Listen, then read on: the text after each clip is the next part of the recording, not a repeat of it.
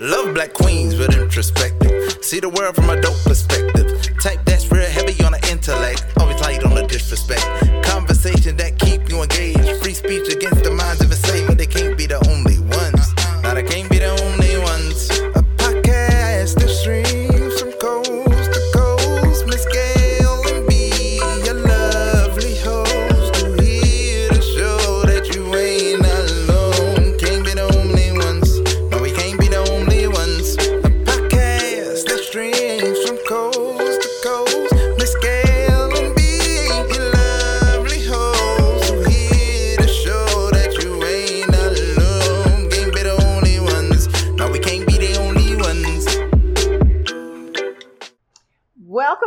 Podcast. We can't be the only ones.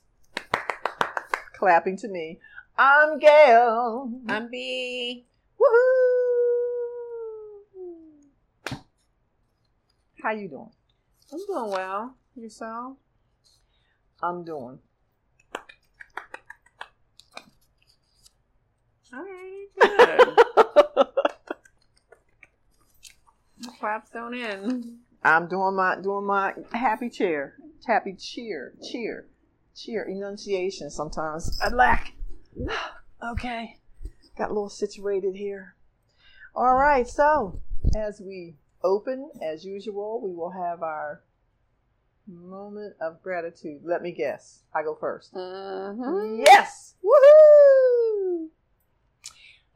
Well, I would have to say, I, mean, it's almost like I, I, I don't want to keep repeating myself, but I would have to say it's the people around me that I'm very grateful for. Good. You know, that they cheer me on, they help pick me up. And the other thing that they also do, they allow me to take part in their world and to cheer them up and just enjoy what life has to offer all of us. Good. And because not, I'm, I'm, I was surprised to learn this week from a friend that I talk to frequently, but I learned that another friend of ours has no family and just kind of isolated because because of the because of the pandemic, her um, immune system it was compromised, and anyway, and because of the pandemic, she is quite isolated, Mm. and she doesn't have any family. It's just her Mm-hmm. and her job is she's still being paid but where she lives she doesn't apparently not very close to people because of the pandemic and people are afraid to go around her they don't want her to get sick yeah. And um, so i'm very grateful that i'm around people that interact that i don't have something that compromises me Mm-hmm. and there's Ryston, all situated on top of everything. So I'm very grateful for that because, you know, at times you think, woe is me. But my grandmother used to have a saying, you, you know, you feel bad because you don't have shoes, then you meet a man with no feet. Mm-hmm. So I, I'm very grateful for that. Yeah, that's a good thing. And that's a good perspective. Again, a lot of the times, like, social interactions and who we have around us basically make our lives. So, Yes. you know, if you have no one, that's so unfortunate. Like, to not be able to bounce and pick somebody up and have them pick you up, like, all of that stuff matters. And it matters the quality, not necessarily the quantity. I wouldn't say that the amount of people you have in your life matters, but the qualities that they have and that they bring forth truly does matter. Yes, it does. So I'm hoping that she finds, you know, some semblance of, you know, friendship to kind of get her through it. So Well, and the friend I was speaking with, she has had both of her vaccines, her and her husband. hmm and they're retired and situated well financially, you know, so they're going to take a trip and fly out there and spend some time with her. Cool. Cool. That's nice. Yes. So, and maybe try to set her up on some kind of Zoom thing or something where we can reach out more frequently. Nice. Well, I am grateful for practice. I am grateful that um I am able to because I think a lot of people tend to think that like you get good at something just by sheer like and I know that there are some natural talented people in the world that are just good at, you know, they pick up a violin and they're Beethoven, you know, or they pick up a violin and they're Yo Yo Ma, and you're just like, hmm. So outside of you have to see the face, folks. so outside of like those people who are prodigies, I think a lot of what we do in life is practice, whether it's good or bad. But for me, I'm so grateful that I have been able to practice certain skills and reinforce it because the more you practice, especially if it's an intentional thing that you say you want to do, the more you're able to cultivate it and it becomes second nature and your brain doesn't even have to think about it. So I am just so grateful that I am able to see certain things and say, hey, I want to try that. So let me try it and practice it to see how it goes versus, you know, being complacent and saying, oh, this is just the way it is. I'm not good at it. So I'm just going to continue to be not good at it. And I'm grateful that I have the energy, the time, and the passion to continue to still practice. So I'm grateful for the art of practicing. That's pretty good because uh, I like to be more grateful for an art of practicing. Yeah. Because you do have, it does take time, and you, you're right about complacency. Yeah. And we don't address complacency. No, not not a lot. We label it other stuff. Yeah. We're, we're busy jobs We're busy. The it's the way it family, is. this has happened, that's happened. This is how we've always done it. It's too much money. We have a list of reasons to not even try. And it's really complacency. Mm-hmm. I like that. Hmm. Well, now this is my week's topic, and if you've been listening for a while, you know I never really have a topic. have events. But I have to say that uh, the events of the past couple of weeks in my life have been very trying emotionally and just I don't I'm not in any type of preparedness to speak of them in an out loud voice that I, I would not be overcome emotionally. Mm. So we won't be doing that. Okay. But I, I did want to talk about a, a, some things that Berlin and two things actually. I like we talked before about complacency. Yeah, earlier this week. And I I kind of I've been home this week because of um, having um, grave illnesses in my family and also family members passing, friends passing. And um, so I have been home and able to take the time to sort out my emotions and not to pack them up and put them away, mm-hmm. to actually sort them out. And in our conversation of complacency, we also talked about baggage. Mm-hmm. That normally I would have found a very large emotional suitcase mm-hmm. and put everything in. And at some point, that suitcase blows up and you generally take it out on the wrong people. And there's no one really that should be taken out on. Mm-hmm. It's just that you pack your emo- emotional baggage and it just blows up as some, it can only hold so much. Yeah. And it is complacent that we do that. It's easier mm-hmm. than to mm-hmm. work it out. Mm-hmm. And so during this process of this week, I, I found out a couple things about myself.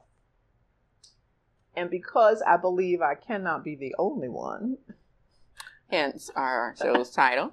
I think other people are going through the same thing, particularly now. I mean, can you pick up a news? Well, we don't do newspapers, Gail, showing your age there. You can't pick up the telephone or open up your laptop. You don't hear that someone else famous has passed or there's been a horrific accident someplace or a shootout someplace where people have died. So we're all being touched by it in some way. Mm-hmm. So I just want to say how I have dealt with it, and maybe it will help someone else. Okay. And I think one of the things that I actually did and I didn't do, I have a licensed therapist mm-hmm. that in my deepest, darkest time I did not pick up the phone, text, call, email, nothing to her. And I can't be the only one that has a therapist on dial. And when I did finally get to her this week, she was like, Why didn't you reach out to me? And I was like, I didn't know that I could. I thought I had to wait for my appointment. And maybe there's, maybe I'm just that stupid. Are there other people out there that have professional help and think, um, I, I can wait till the to the time that I, I my scheduled appointment? I, I mean, do we do that with other medical appointments as well? We're bleeding profusely somewhere and we just wrap it up. Uh, or well, we just take medication that's not prescribed to kill the pain of a pain that is just hey, something ain't right about that. Or find a lump and just go on. Like the lump will go away. We we have resources and we are not using them. I know that was a resource. If I had found a lump in my breast, mm-hmm. I'd have been toting it off to the doctor like, I don't care what's going on. I don't care what's happening at work. I got to go to the doctor. This is the only time she has to see me, so I'm getting in there. But my emotional lump, I just let it get bigger and bigger and bigger and bigger until it just blew up. Yeah, I think a lot of the time, like it's easy if it's a physical ailment because it's like a pain, you know, like. But I think you know, you want to, with most technology and where we are now, medically, you'll at least get to the root of the issue and might even be, you know, there's a pill for that, there's that.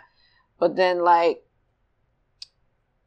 our mental health isn't a priority. It's not even a priority. It's a stigma even amongst black people to talk yes. about their mental health issues or things that are going on because somehow, some way, like it's a pie in the sky and it doesn't exist, but it, you take it everywhere you go with you. Like your brain is with you all the time. Your thoughts are with you all the time. And I think again, to your, you know, I've had, I have a therapist as well. And so last week, because I go to her every two weeks. I don't go weekly. So um, there was something that occurred, and I was like, "There's just too much going on." And I sent her a text um, that Monday, last Monday. I was like, "Look, this isn't a an emergency, but there's a lot going on. Can I schedule a time to just speak to you whenever you're open and available?" And she said, "Sure." So then I was able to kind of just say what it was that I needed to say, talk about things because there's sometimes like if I would have waited another week and a half to say what I could have said then, it just would have eaten me whole because again, you have anxiety, you have different things and it was just such a like relief just to speak to someone and be able to say, this is what I'm feeling like. This is what's going on right now. and to be heard. And again, sometimes I feel very fortunate that I am able to have a therapist and yes. be able to speak to someone that can help me see things because the work is mine. It's not necessarily right. her. She's not with me, you know, the other hours of the week, two weeks. Right. Like those are all solely my. She's not video. She's not on Zoom following you around. Yeah, she's not. Girl, don't do that. Girl, don't do that. She's just there. not checking the camera every evening, going, "We need to talk." yes. So it, it is what it is. It's like you know, part of it is when you do need help to be able to ask for help as needed. But then I think part of it is that we just don't, as a as a whole and as a community, um, and I'm speaking directly to black people because I've never been white, but within the black community, there is what? Of course you haven't. you say that like there was an option somewhere. I'm like, saying. Today I'm going to try whiteness and see how that goes. Yeah. No, I could do that. So I'm just like, at the same time, I'm just like, reach out to your resources and, you know, who cares what your mama may think of you doing therapy or what your spouse may think of you having therapy. If you need help, you need help. And yes. I think um, sometimes we just stigmatize it so much.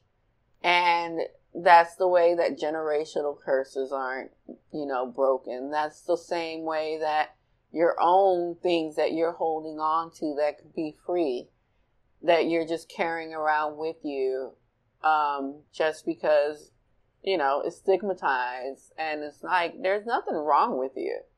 There's nothing wrong. I think it's more harm to yourself to not get the help you need or not seek the help you need than to carry it on your own. Because, like you said earlier, having a social circle or having people that you can give to and you know they can give back to you. That's an you feel seen. Mm-hmm. you feel seen and you feel heard. And again not everybody has friends that have the capability to do that. But again if there are resources that are available i would generally very much say so to people. Just go ahead and see what you can do. And I, I normally tell my friends, I have a friend that's moving and starting a new job and um in another city. And I told him, I was like, you should see about getting a therapist. I said, not because something's wrong with you, but you have two major life changes happening. Which At is, once. Yes. So you're leaving a place that you've known to go to another city that you've never been to or lived in which is a stressor, and then you're starting a new job, which is a stressor as well. So I'm like, you may, you're going to encounter things and you may just need a sounding board. So even if it's for three months or however long, don't, don't let that slip if it's a resource that you can tap into. Particularly, and if you have a job that pays for it. Yeah. They would want you to. Yeah. And the the other thing, okay, for me, it was a therapist, also my church, and you know, I, am sure my Christian friends are listening and going, "You should have been praying." Well, sometimes it's you can't pray. You can't even away. do that. You just so in deep into it. But the, the the whole thing is, if you're that deep into it, the problem is not that so much has come at you. The problem is back to your gratitude of practice. We have not practiced things to pull us out. Yeah. I mean, you don't go to the ocean and suddenly say, I'm going to swim way out there where the, I don't see the waves so much, and you don't know how to swim. Some people do. Well, yeah, but Let's mm-hmm. let's hope they don't. But so unless you practice it or you go out every every time you go out, I'm gonna go a little further, see how I handle it. Then you go a little further until you got it down. You know, it's like learning to surf. Mm-hmm. You don't get a go buy a surfboard in a wetsuit and jump on it and sail on in. It you, you, you have to practice it. So you have to practice well-being. And not to say that you're not going to have a time that will come that it all may come so fast and furious at you. You may not, you may feel like you're drowning and the water is, is, didn't you have to practice also finding a, a middle calmness? For some people, it's uh, like a friend of mine. She have a she has a quick scripture that will come to her head. Mm-hmm. And it's always that scripture. And she just starts repeating it in her head, repeating it, repeating it. And she finds center again. And then she can do something. And uh, I, you, you have to practice that. And even when you practice it, there's going to come a time that you may not. That's why you need to have people around you that recognize that in you and say, hey, you need to come on back. Come back here because you're really off center and you're just, and for me, it's, it's my brother Bertie. Mm-hmm. And Bertie never says to me, You're really off the beaten path here, girl. He never, and he doesn't use that voice anyway. Mm-hmm. He has a deeper voice. But he never says that to me. What Bertie does is he'll call me every day. Just call to see how you know, how you know. All right, love you. And that's it. Mm-hmm. He'll send me a scripture and just just a little constant reminder of you're not in this alone. You're okay. Yeah. And that's something that my mother used to do when she was alive. Somehow my mother would always sense when I was in trouble or in over my head and a phone the phone would ring and my mom was there. And and when I say that we fought like cats and dogs, but when mm-hmm. it came time to when either of us needed something, we were always there. And she was always there. She never missed a beat.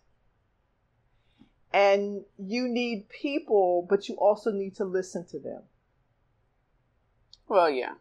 You need to be able to, to listen to them. And part of all of that comes with practicing. Practicing your faith, if that's what it is that that brings you through um, if it's meditation if it's it could be taking a nap. Some people need to go take a nap and wake up refreshed and can take on the world. And i think part of it too is routine. Um, i you you have to somehow envelop into your daily life something that makes you feel good and I think a lot of the times we wait until everything's gone wrong and then we try to find ways to feel good. Yeah. And then it's like that's that's another task that you put on yourself because you don't feel good and so you're not really going to want to seek anything. So you're basically scrambling or you want to steal it from others. Yes. Or you, so then you start to scramble around to try to find what makes you feel good. But um, this is me speaking personally. Like that's part of the reason why I have Taco Tuesday every week since Alina's been like three years old. I've eaten a taco on Tuesday or Wednesday, but a taco happens in a week. And part of that is the routine that I have this to look forward to every week. And then a few maybe even last year, I don't know when I started the take care portion of it, where then I just tried to do something every Tuesday that would add to me being able to take care of myself, whether it was a foot soak, whether it was me get my nails done, whether it was me doing my hair, something on a Tuesday that would be a, uh, something that I like to do to explore and to take care of myself. So that way, when things do go awry, I at least know, hey, Berlin, you got a foot soak coming in, or hey, Berlin, you you can do yoga on Saturday at the park with your friends outdoors, or you know, we have the book club. There's something to look forward to that sometimes is community based and sometimes it's just within yourself, like you're reading or whatever, but you have something that you can pull from. And a lot of times we don't cultivate something we can pull from. We're just going through our days and we're not carving out that moment to say, this is about me. This is what I need. And some people view it as selfish. And I can tell you that I don't care if you think I'm selfish because you're not in my head. But when I need to then pull into, hey, today was kind of a rough day or there's a situation that's going on that's rough, I have something I can pull through that will soothe me. And not a lot of, Yes. I think a lot of people are just like, until the crisis hits, then you're like, oh shit, what am I supposed to do? And you could have been doing this the whole time. Or you look for other people to do it for you. And it's not their way. job. Well, I and when you speak of selfish, just a, a little sidebar here. Uh, my grandmother used to say um, about selfish people, hmm and she used to say, "Oh, there's a good selfish and there's a bad selfish," and you'd be like, "Hmm, I always thought selfish was bad because people make selfish seem bad." And she said, "No, there's a selfish person that takes care of themselves." And then that selfish person who's been taking care of themselves will be able to help you when you need it. Yeah.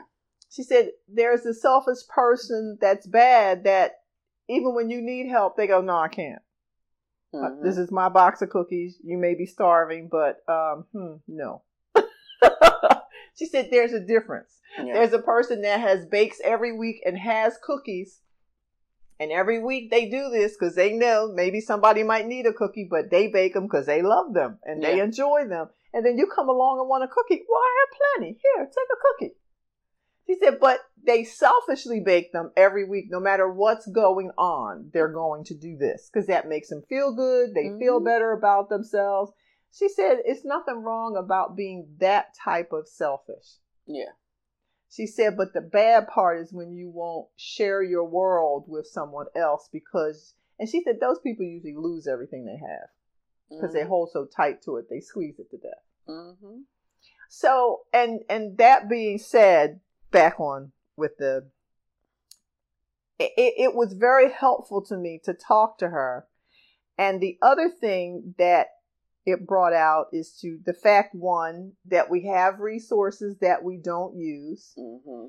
Two, we're not making a practice of being self care, taking care of self care, looking after ourselves Mm-hmm. so that, you know, we are not that we're going to be prepared. No one's ever prepared really for tragic things that happen. But at least it doesn't throw you to the ground and, and pin you to the floor. Yeah. And also, you learn to stop doing some unhealthy things when things happen. Yeah. And because most people are geared to run to unhealthy things Yeah. like drinking too much, drugs, and it's unhealthy to ignore it. Yeah, it ends up being like a what's the word I'm looking for? Not a withdrawal. I mean, some people withdraw too, but it ends up being like a a bomb that you're sitting on. that not a bomb, like a bomb, B A L M, like a, a salve or something like that. okay. And so it's just there to kind of soothe you in that moment so you don't have to deal with the problem. But at, as an escapism. And the, the, problem doesn't, it's The- like the, the suitcase. Yeah, You the problem never goes away. You're just dragging it along. So again, I'm not I will say this when it comes to most things that occur to me, I'd rather just face it and then move on. Because I I don't have because the longer I sit on it, the worse it gets and the bigger it gets and the more fearful it gets. That then you're like, "Oh, wait, I'm looking at it, it's looking at me, I'm looking at it and it's looking at me." And then no one moves because it's just gotten to the point where you avoided it and it's scary now to avoid it because it's gotten so big. So mm-hmm. for me personally, I'd rather just knock that shit out the way in the beginning. Like, oh, there's a problem right now. Let me go ahead and do take care of this so then I can move on. Because sometimes that problem sometimes isn't that big. Or the thing that you're afraid to tackle or talk about, you've made it so much bigger in your head than what it actually is. And even if it is that big, then maybe you can now take the next step to resolve it. But if you just leave it in the corner, where is it going? And life just continues to happen. It doesn't stop. It, it doesn't moving. stop because you have this one thing that you've put on pause. It just continues to happen. So then what happens when the next thing happens? You put that in the corner as well. The next thing happens and you put that in the corner as well. And so now you have a pile of issues. You're an emotional hoarder. Yeah, to sort through you don't know where to begin. And if you take one out, you're afraid that all of it will fall on top of you. Yep. So, to me, I try to keep my little emotional stuff in a, t- a nice little, you know, I'll, I'll get to you when I get to you. But for the most part, let me tackle it so that But you get to it. Yes, but I will get to you. I don't want a pile of anxiety, you know, self worthlessness, you know, all of this stuff just bombarding me where I don't even know where to begin because I think it suffocates you. And I think, unfortunately, because of the fact that we're in a pandemic and the fact that not everybody has access to mental health resources. That unfortunately, there are a lot of people suffocating and they don't know where to go. And that's something that we as a society should be really asking to change because we might survive the pandemic, but we're going to come out of it. A lot of us are going to come out of it more broken than we were before. And we need to at least fix them. In my head, this is my thinking, um, that we should start to fix the issues before it gets so bad. And I think you're right. There will be more people broken than we realize because we don't realize it now. No, we're still in the thick of it. so we don't realize who's who's doing well and who is not. Yeah. And we haven't gotten to the point where we're actually communicating well with each other. No. this isn't COVID, people. but we can't talk about vaccines. I'm for them. Uh, it's up to you. I got yeah. my vaccines. I don't care what nobody else does. That's your business. Oh, are you okay? My, yeah, it's my allergies. I can feel the post nasal drip. Oh, sorry. Some people might find that disgusting. Oh, okay. Oh. Well, practice makes well. Some they say sometimes practice makes perfect. Mm-hmm. In this particular case, emotionally, practice makes release easy. If you don't practice it, you won't be going after it. You won't be able to release it. You must practice it. Uh, when I woke up this morning, the first thought that came in my mind was what you practice, you become. Mm-hmm. Whether or not you're aware of the practice or not. And I'd rather be in the practice of being self aware I'd rather know what I'm practicing than just let things happen to me as they come. And I'm like, well, this is just who I am.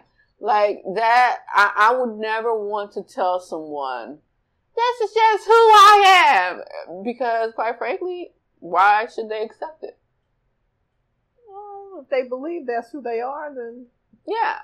So I don't know. They threw For, up the flag. This is who I am. Yeah. So I'm just again, but when it comes to things that require work, I, I, still feel like you you practice what you become, being more kinder, being more gentler, being you know active listening, you know being more of a friend. You know, being a drunken alcoholic, being, you know. Well, and I think some people have to get out of their own way some people get in their head and they won't say things that they should say Mm-hmm. because I don't want to lose that person as a friend or I don't want to offend this person or they won't like me if I say that. They may not like you anyway. Well, you know, this is my year of radical vulnerability. So what I'm just from what you saying that that's just you not even being able to be vulnerable. Well, yeah, and they, that's a that's something that again you have to practice that, and you may need help doing it. Mm-hmm. You may need a, a counselor, your pastor. I, I don't know if friends are always a good place to start unless they happen to be psychologists, because people are dealing with stuff you don't know about. mm-hmm. But that is something that you need to work on. And one of the things, like uh, I just heard a guy that was speaking, a pastor, and he said like four things that really impressed me that made me think all about this and, and put it into perspective. How you start your day is so important. Mm-hmm. If you wake up dreading things, you're you're going to have a day of dread. The whole day is dread's going to keep coming at you. If you're going to wake up, oh look, this is you know I go to work and oh I hate that job. Well, okay, you've already said you're going to go to work hating that job. It's not going to be that great a day. Mm-hmm. Or if you wake up and say, Oh, I feel aches and pains, well, there you go. Here's your day is already down. It is so hard to climb out of the pit. And I uh-huh. will speak for myself. It is so hard to climb out the pit you put yourself in. So, mm-hmm. no matter whether you love your job, hate your job, have an ache and pain, if you can wake up in the morning and say, Good morning, God, or thank you, Lord, or if you don't believe that, just be happy that you opened your eyelids and saw today. Yeah. Because as there's a lot of people who did not, they won't have time to have a do over. They won't have time to walk and see a beautiful flower, see a sunset. They won't be able to feel the warmth of the sun beaming on them. You know, they will not have that. And there's plenty of people who wake up, who will wake up and still not have it. Yep. So when you start out your day in, in, in as positive a way, no matter what's going on, because being in a positive frame of mind, there's nothing, you'll still be able to survive your day better than if you already wake up in a bad mood. You already put yourself there. What do you think's going to happen with the rest of the day? Yeah. Sometimes a little thing will look gigantic to you because you already in you know the crapper Yeah. so try to start out the day as positive as one can because i promise you you're going to be something you know either it's going to pop up on your cell phone you might slip down the steps might stub your toe on the door facing and break it and have to go to the doctor and find out your toe is broken. I mean, it could just go all kinds of ways. Mm-hmm. You know, that, that man that you love and think the world of, you know, somebody sends you a picture and there was someone else. it, it just could go on. Thank you, gal. well, not you. I, I, I, I know. I was like, oh my God. This I is just. Yeah, but I mean, but if you start your day out and let's say those same things happen, you start out in a positive move and you stub your toe, you're like, oh, well, I only the toe. I'm good. I can still walk. Yeah. I can still get to where I'm going. Thank you. But even that's sometimes hard to kind of look on. It's like a half empty, half full of the glass. You know, that that still requires a level of practice. Well, that's if you have to put a sign above your bed, a sign of where something that when you wake up that says, Good morning, beautiful. Yeah. You know, not ask you a question, how do you feel today? No, I, I, because I know somebody who has those signs all over their house. You know, what are you going to do to make the day productive? That might just be too much. Yeah. that may be like, what? I'm not even out the bathroom and I got to be productive. First of all, I'd be like, I don't even know what that means because this is my day to do nothing. And can we stop? If I could say, like, I think a lot of the times too, that we just don't sit our asses down just to do nothing. I mean, no distractions, like just nothing. Have carve out 30 minutes if you can, 15, 5.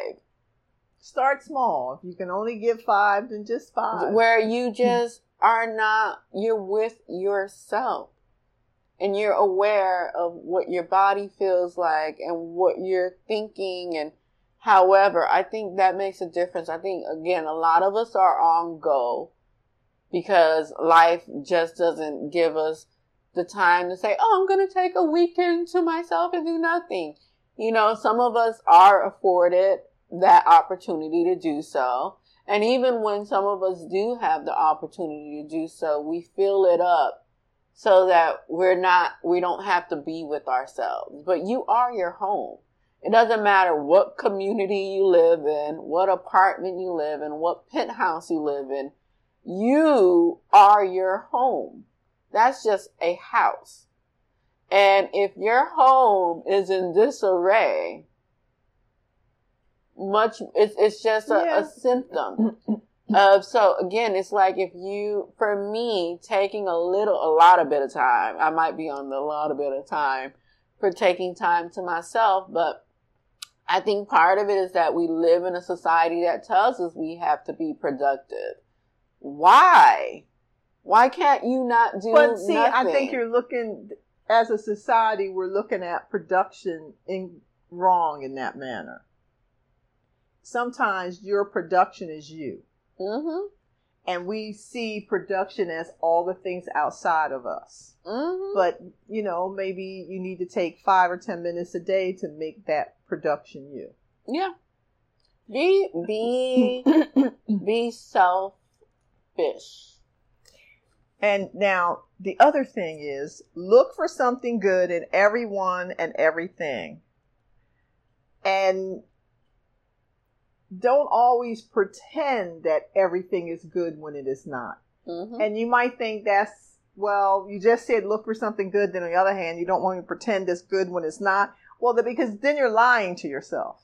Mm-hmm. But so don't lie to yourself, but there's, you can always find something good in something. There's always good because good and evil go hand in hand. Light and dark. Hey, you can't have dark when you got light. So if you put more positive things in you, if you wake up, thank you, God, that I'm here, and you see happiness and joy and try to share that with others in your day, and don't always see, you know, that irritating person that you work with and think, oh, here they come. Just go, wow, they showed up for work today. Great. That's something I don't have to do because they're here. Mm-hmm find something in, in, in a positive way, and that will lift you up. When you can lift up others, it lifts you up. Yeah. And on top of it, you know, I think journaling, I tend to do um, voice memos. Like, especially if I'm driving alone and I'm having, and I want to think something through, but not like just talk out loud. I will go ahead and record a voice memo of how I'm feeling at that moment. Whether or not that feeling is good, bad, indifferent, sad, angry, however. But just to be able to take that moment and just get it out. I thought I was the only one who did that. I've been doing that ever since cell phones. Yeah. But and I even think, before cell phones, I still have stuff on little tape recorders, the little ones. Oh, okay, yeah.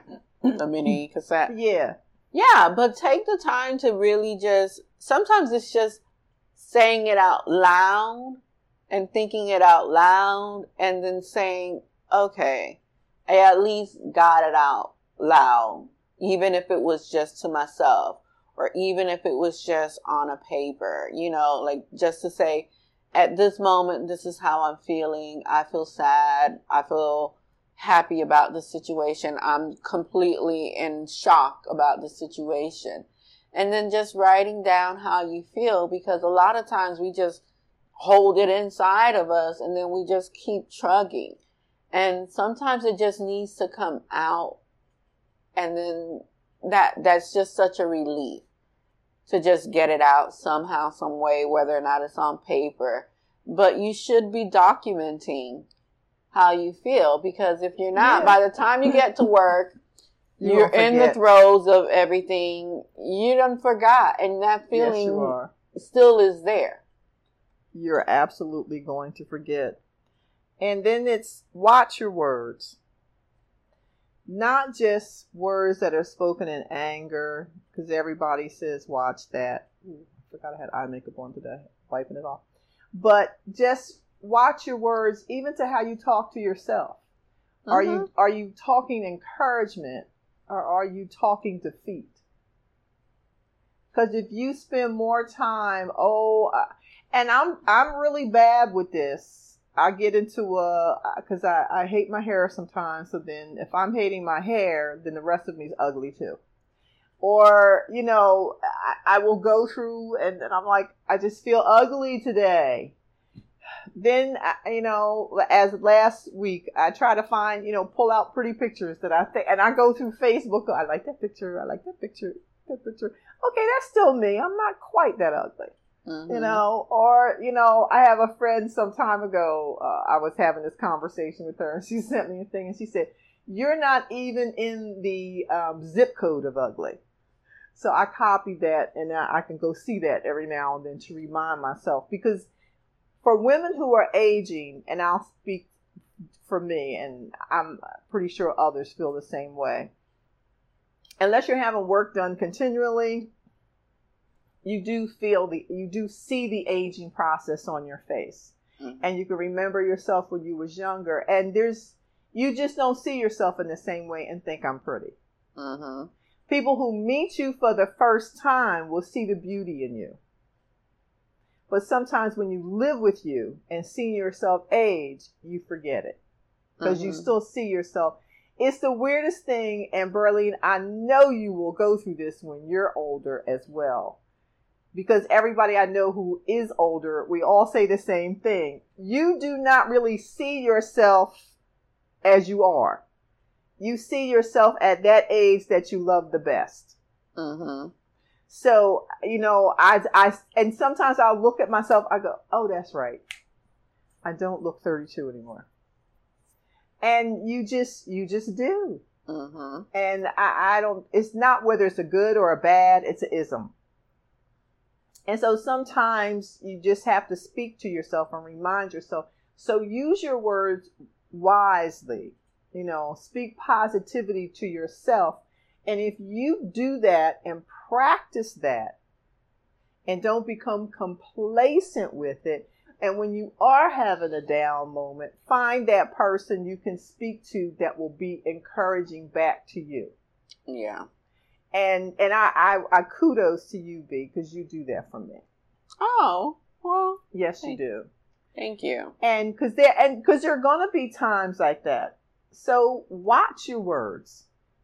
Yeah, I'm a, I'm a big proponent. Um, I just did this with Alina earlier. She asked me we're gonna go out to dinner later, and she had her outfit on, and I told her I would do this from now on. I think I told her like six months ago, because you know she's at that age where other people's opinion matters, and I understand that because I've been a teenager before, so I do recognize that there's that component of wondering what other people think of you.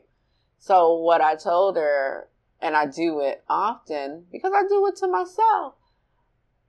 But I'm a little bit older, so I still have to recognize that I'm older and at this age, I don't necessarily care what other people think of me. I care what I think of me. You know, for the most part. Because again, I'm not going around in the world like trying to like take it over. So I'm not, I don't think I'm a bad person. So she came in my room and she's like, How do you like my outfit? And I said, I like it, but how do you like it? Yeah. You know, I can tell you what I think, but I also feel like when you are in the throes of always looking for other, and she's 13, so I'm not saying that that's necessarily a bad thing, but I want to get her in that the you habit cultivate of yes, I think it's nice or I think it's whatever, but you should be okay with it. What do you think of it? Because when you're okay with it, you walk different, you talk different.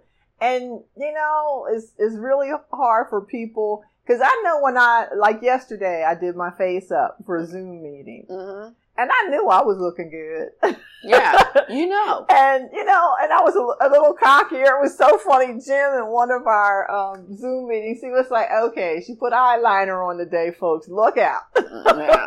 She's back. yeah. So it's really about you. Like, what do you think of you?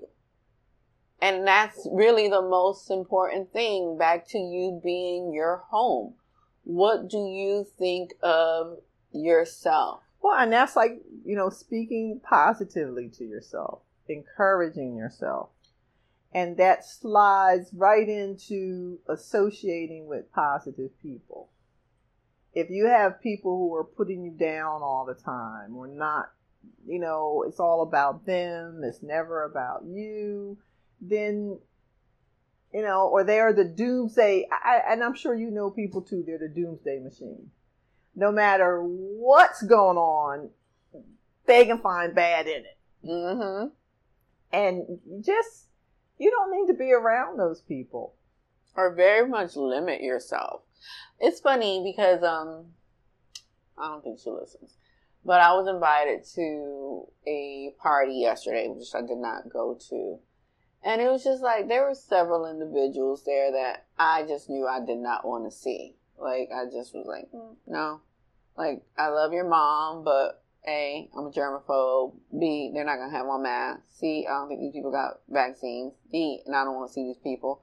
And E, I don't want to be here, anyways. And so, you had me at no, I don't want to go. but basically, like that's what it is. It's like you know, like you should be okay saying I don't want to go or like I can't make it, and even though I have these reasons as to why I don't want to do it because I know I won't feel good. And you, you, you have to take care of you, especially when you're an adult. It's not like I'm a, a child that I got to ride in the car with my mom and make it here. But you as an adult sometimes have to set that boundary like where this is and where I am is not where I want to be. Right. So because of that, physically I mean, and emotionally. Physically and emotionally, I don't want to be here, so let me take myself out of this situation. And I think a lot of it boils down to, and I'm only going to speak for women. I can't speak for men if men have differing opinions, but I'm only speaking for women that, and because I am one, I think for a lot of times our, as a woman, your self-worth is not placed within you it's placed on how you are to in relation to other people yeah so if that is what you've been ingrained to that in relation you are this in relation to a man you are this in relation to a child what about how you are in relation to yourself what if you don't have the man? What if you don't have the child? What if you don't have the job? What if you don't want to pretend to be dumb? Like there are a lot of things that is always in relation to pretend to be dumb. Yeah, because you know, men. Some men don't like smart women, oh. so. I don't think I ever did that. I, no, I, I can't do it either. I couldn't do it, but I think a lot of the time, even my silence speaks. yeah, but again, there are I've I've heard that there are some men who want to be coddled and Men that, again, why are you speaking right now? You don't know this because you're a woman. Yeah. You know, so then you flip the script and then now you become more silent. Now you become less opinionated because in relation to him, that's where They've trained you to that. They've trained you to that. And I think society trains women to not necessarily see worth within ourselves that isn't outside of ourselves, that isn't in relation to how we look. Well, and I think it's good that in this particular one about associating with positive people, you bring up men in relationship to women. Because, and I, we talked about this, you and I, this week, that women will allow men to do that to them silence them, quiet them, train them for the appropriate behavior. So when I say associate with positive people, I'm even speaking of men. Mm-hmm. So if there's a man in your life and he's not positive, he's not, you know, building you up, encouraging you, you might want to, you know, take a look at that. I'm not saying pack up your children and go or throw him out. I, I ain't saying none of that. I'm saying you might want to look at that. Because sometimes as women, we think all our relationships, good and bad, are, we're talking about other women, our mm-hmm. other friends. The man you with should be that friend. Mm-hmm. He should be that positive person.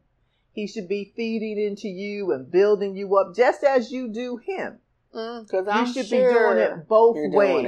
It. But we tend to put that relationship over here in a special case. It's like it's on a special shelf. It's a special case. So it's special. Mm-hmm. It, it, it's different rules. No, the rules aren't different. They're the same. They're human. You're human. Yep.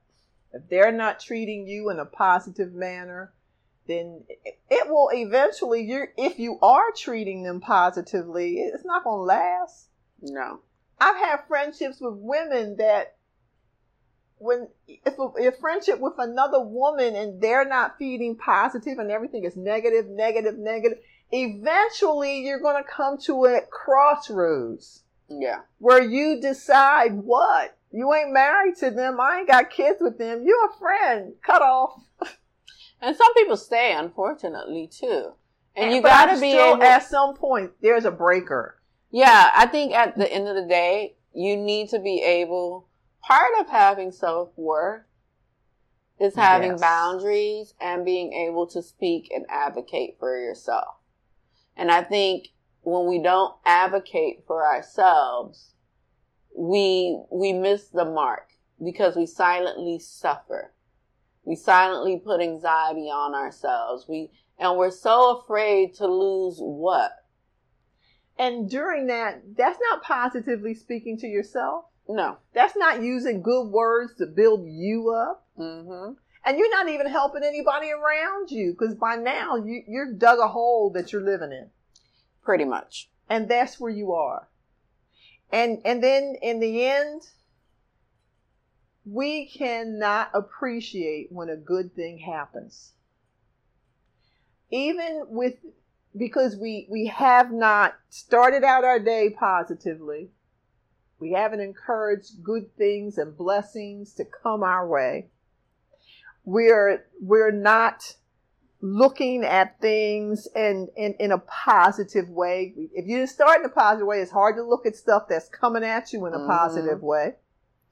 You're not watching your words if you're even using words at this point. Mm-hmm. Some of you may be shut down to where you're not even speaking. Mm-hmm. So you're not speaking to yourself even inside your head. And if you are, it's not positive. And then you're associating around people who aren't building you up. And if they're not building you up, you can't speak to them. You cannot share your miseries or your upsetments to where they can kind of catch you and help you or even say, see a therapist. Yeah. and so then there you are at the end of your road. And you're going to do a couple of things. You're going to pack up all that misery, put it in that suitcase and tote it, carry it everywhere with you. You're going to become complacent. You're going to become disassociated, unhappy, and miserable.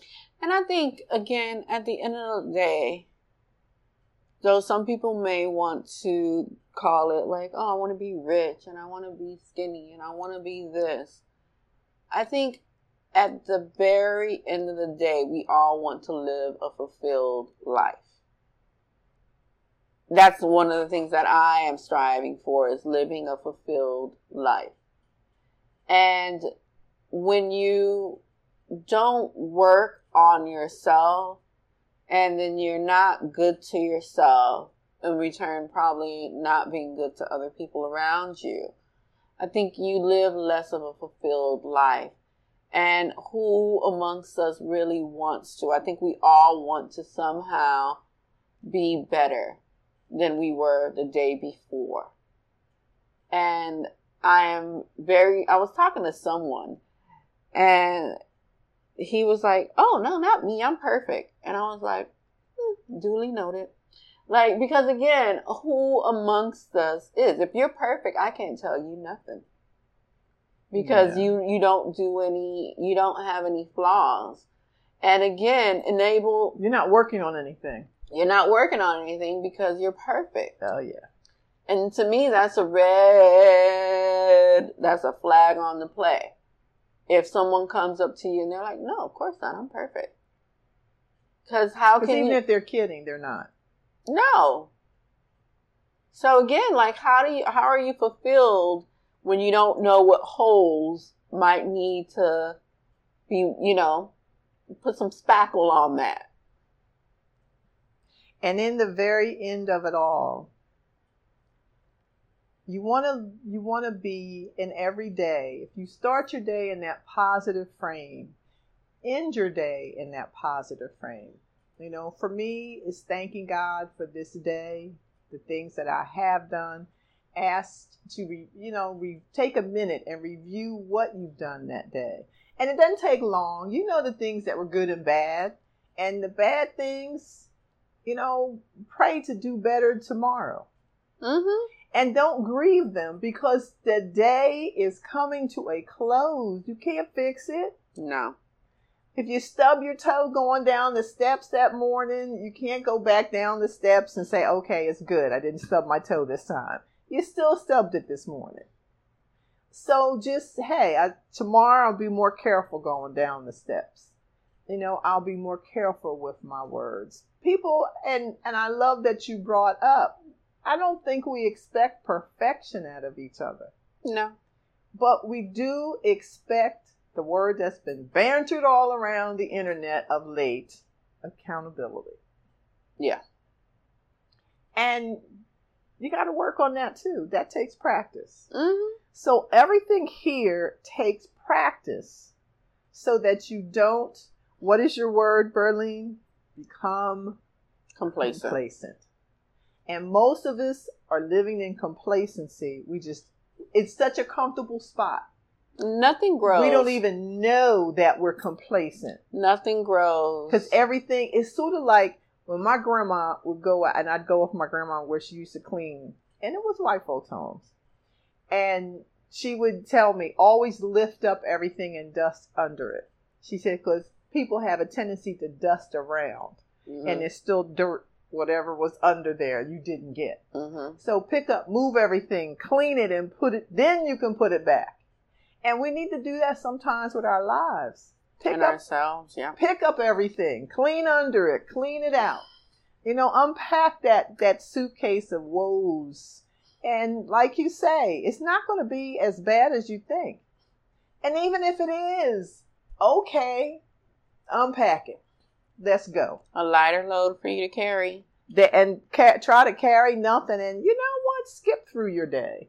If you're not dragging and toting all this luggage, because I, I, going forward in life, I don't want to meet someone and say, well, tell me a little bit about yourself.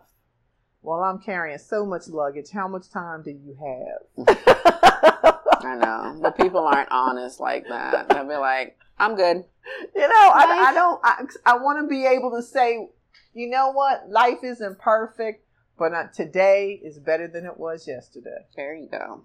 And you know, I want that as a little motto. There you go. Put that on my headstone. Her day is better today than it was yesterday. You can see on my headstone I'll be in heaven. So woo, party over here. Okay.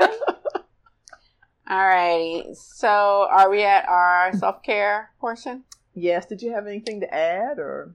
No, I mean, just take care of yourselves. I think take care of yourselves, make honest assessment, reach out to your resources as you can, journal, do do something that kind of aligns yourself so that when the going gets hard, you at least have something you can pick from to at least make you feel better, even if it's for five minutes. But I, I hope and I wish that for everyone that we live a life that is full of flourishment and a life that is full of growth. So that's all I have there. And I just want you to remember you're never really alone. No. Even when you think you are, you're not. And somebody is there who's willing to help, who's willing to encourage, who, will, who is willing to bless your day. Just keep your eyes open and do the same for others, and you'll see more of them. Mm-hmm. So now we are at our self care. And that would be you, not me. Yes, it's me. so my this is going to be about music.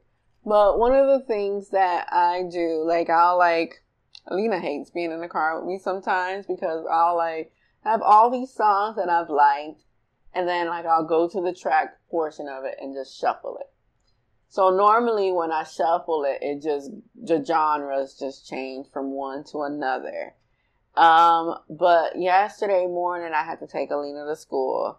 So um, we ended up listening to Caccini's Ave Maria, which is so beautiful. It's, it's classical music, but that's a really good version of Ave Maria to me.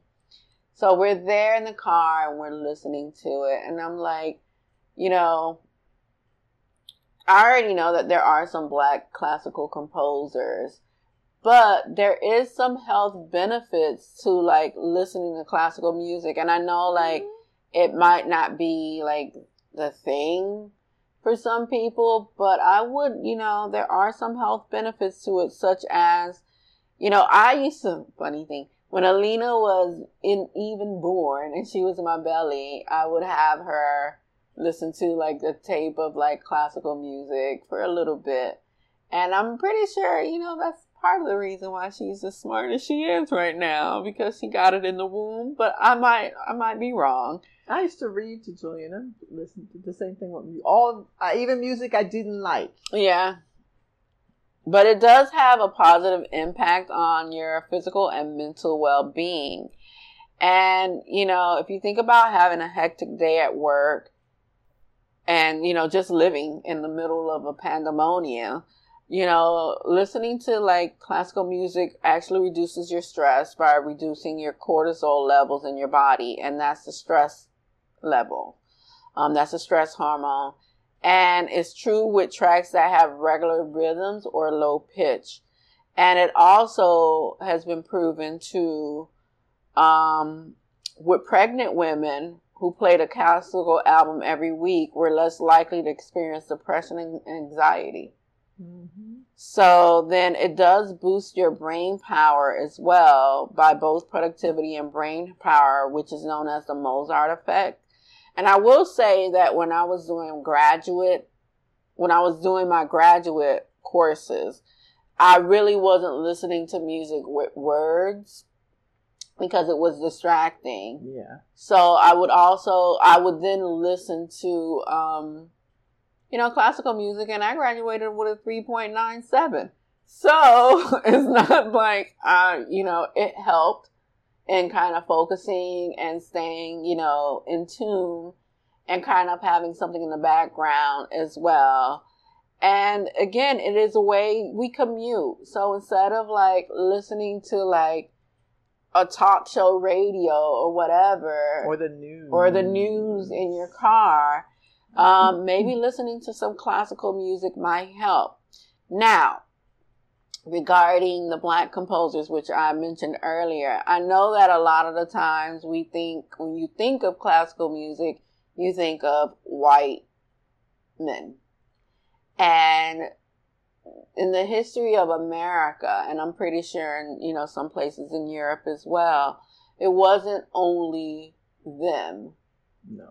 Who had that affinity to music. So we do have some, again, hidden figures within our society who have contributed to classical music And for those who might not, you know, and I think it does sound different because it's telling a different story.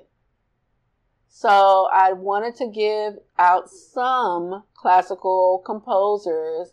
And if you look on the internet or through your streaming devices, I was able to find pretty much all of them. Some sort of recording Particularly of their, now, they're making a point of posting them. Yes, some sort of recorded concerto or album of these classical composers. So I wanted to give you guys a few lists just in case you wanted to take a listen. You have William Grant Still, who might be one of the most notable ones. Um, Florence Price, who is a woman. Um, I was listening to her and I just liked it. Her symphony in E minor yesterday in the car. And it was so and I guess it's almost better to listen to a car or somewhere where you have really good sound. Um, but it was so good because it was just like there were portions of it where you thought that it just decre- decrescendoed, which is basically it got lower in sound, and you could feel the climax about to happen, and the climax didn't happen. And I was like, that is so smart because you're thinking that's where the music is going to go. And it doesn't. And it doesn't. But when it does, it was absolutely exceptional. So her symphony in E minor, if you haven't heard it already, I heard it yesterday and I like favorited it because it's really good. You have Samuel Cole, Cole, Cole, I might be saying Coleridge Taylor um, who's an English composer, George Walker, Scott Joplin, Margaret Bonds, Robert Nathaniel, Winston Marsalis. Like there are so many people. And a lot of people are surprised by Winston Marsalis that he also does classical yes. music. So there are so many people that we can pull from and identify with. And imagine being, you know, taking your child to school one day and them knowing that this piece of music that is regarded in some places as, you know, high end or music of the bourgeoisie, that you have individuals who are in our community that contributed that to look it. like us. That look like us. Yes. So I think even that is a great way to explore with your children and with yourself a little bit of history that sometimes we're left out of, but you know, it still has its benefits as well. And it is very soothing if you're struggling with something. That's a it's a good thing to listen to. Yeah, struggling and studying. Um, that's exceptional uh, to remind people of that. To do that when their kids are studying, play it. Yeah, in the background instead of you know louder, distracting music. Yeah you know, it does open your brain up. Yeah, and I think it does. So and, that and was that's a thank you because I completely forgot that. You know, and I do listen to it. I haven't listened to it in a minute. Yeah, but thank you for the reminder. But Very I was good. yeah, and uh, Symphony in E minor by Florence Price. I was I was blown away by it, and I was just like, this is an absolute beautiful piece of music, and to be able to do that requires a certain level of genius to be able to put that on paper and create symphonies. So that is my self care tip to you guys is to, you oh, know, oh, thank you. Listen to a little bit of classical music and, you know, check out a lot of the black As ones. you're reading that book on the prophet, pro, who are they? The prophet, Philo- oh, philosophers. Yeah, yes. As that, I'm reading a magazine. That's a, that's a great combination. Yeah. To do those two things together. Yeah. All right, look at there. So that is all. I like that. You know. Well, thank you. That's a very good one. I don't know if I'll be able to top that one next week. Oh, it happens. but it's not a competition. It happens. It is not. It is not. Not at all. Well, thank you all for listening. And as always, you know, please like, share, subscribe. Let us know how wonderful we are. I do enjoy doing this. It's almost been a year. Can you believe? We're Yes. getting to that year mark. Um, I really enjoy doing it. But as always, be safe, Be well be easy, my kneesies. and be blessed. All right, bye. Bye. Bryson, move. Do you know?